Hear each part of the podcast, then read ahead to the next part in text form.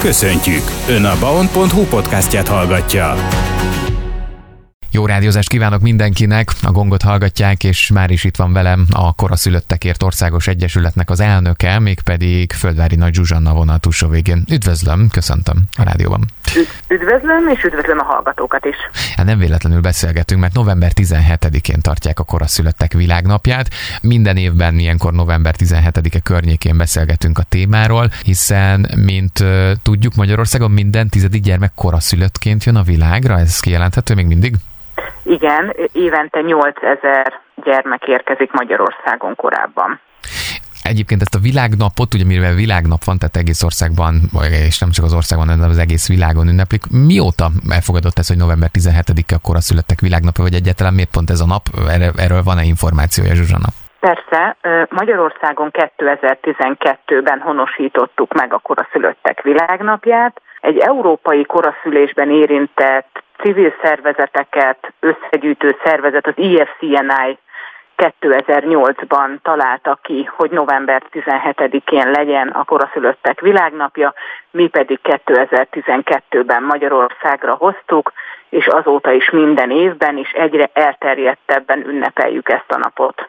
Indítottunk egy kampányt, a Lila Napot, hogy legyen Magyarország lila, boruljon lilába az egész ország, amihez már nagyon sokan csatlakoztak az elmúlt időszakban, Például lilára világítanak, festenek fényjel épületeket, Budapesten a Millenáris, a BMQ épület, a Tüskecsarnok, a Duna Aréna, a Puskás Aréna, Győrben a Jedlikányos híd, Városháza, Debrecenben is, és Szentesen, Sopronban, tehát nagyon-nagyon sok helyen csatlakoznak ehhez, és nem csak önkormányzatok, hanem emberek is, akik lilába öltöznek, kollektívák, munkahelyek, akik aznap valami lilát visznek az életükbe, erről fotót készítenek, és elküldik nekünk a legyen lila kukackoraszülött.com e-mail címre.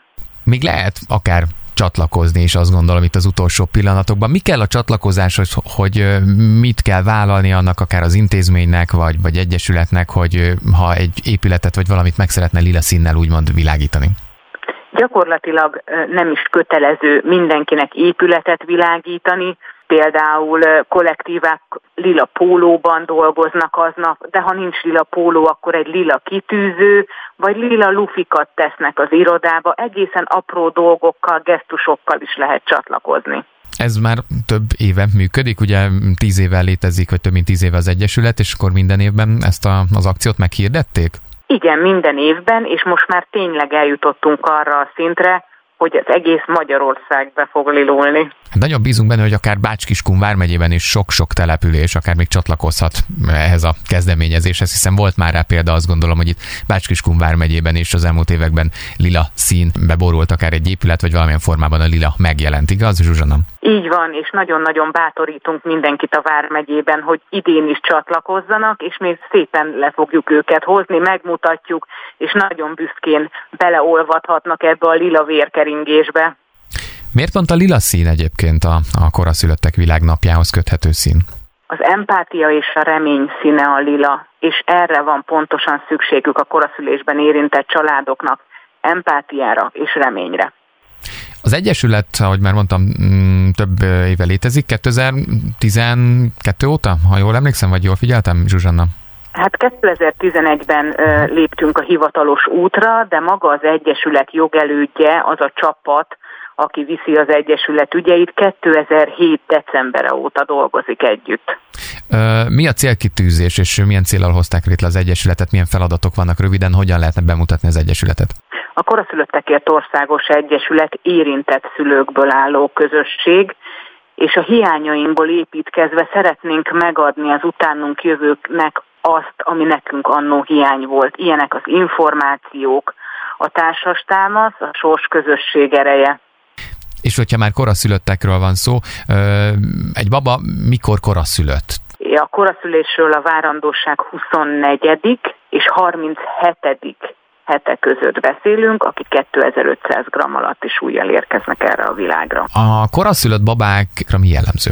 Hát ugye teljesen más jellemző egy extrém kisúlyú koraszülöttre, egy extrém kisúlyú koraszülöttet mondjuk 800 g alatt értünk, és egész más vonatkozik egy 34. hétre született mondjuk 2100 grammos kisbabára. Nyilvánvalóan a baba minél kevesebb időt töltött az anyamében, annál hosszabb távú kezelésre van szüksége a koraszülött intenzív osztályon, és akkor ugye a koraszülött intenzív osztály speciális ápolásban részesíti, hosszú heteken, vagy akár hónapokon keresztül. A koraszülött babáknál mik jelentkezhetnek, gondolok itt arra, hogyha tényleg valaki korábban érkezett, akkor fontos odafigyelést kap nem csak az első hetekben, hanem később is jobban oda kell figyelni ezekre a csöpségekre?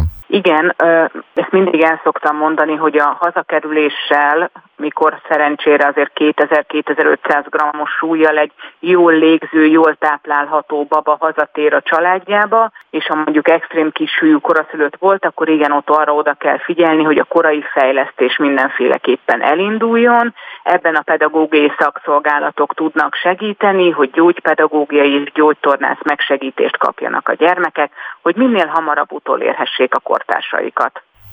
Hogyha kora szülött babákról beszélünk, illetve erről a témáról, akkor Kecskemét neve, illetve a település neve mindig felhozható, hiszen itt is azért nagyon jó kis rendszer működik, illetve itt az országos PIC programra gondolok, peri, perinatális intenzív centrum konkrétan itt is működik Kecskeméten, meg hát más településeken is? Magyarországon 29 koraszülött intenzív osztály van, és igen, Kecskeméten az egyik legjobb, dr. Kelemen Edith munkásságának köszönhetően. Ez egy nagyon-nagyon szép és nagyon jó színvonalú koraszülött intenzív osztály, ami önöknél Kecskeméten van. És hát ha jól figyeltem az oldalukon, akkor Kiskunhalason is van egy ilyen osztály, ha minden igaz, az is ugye itt a Vármegyében van.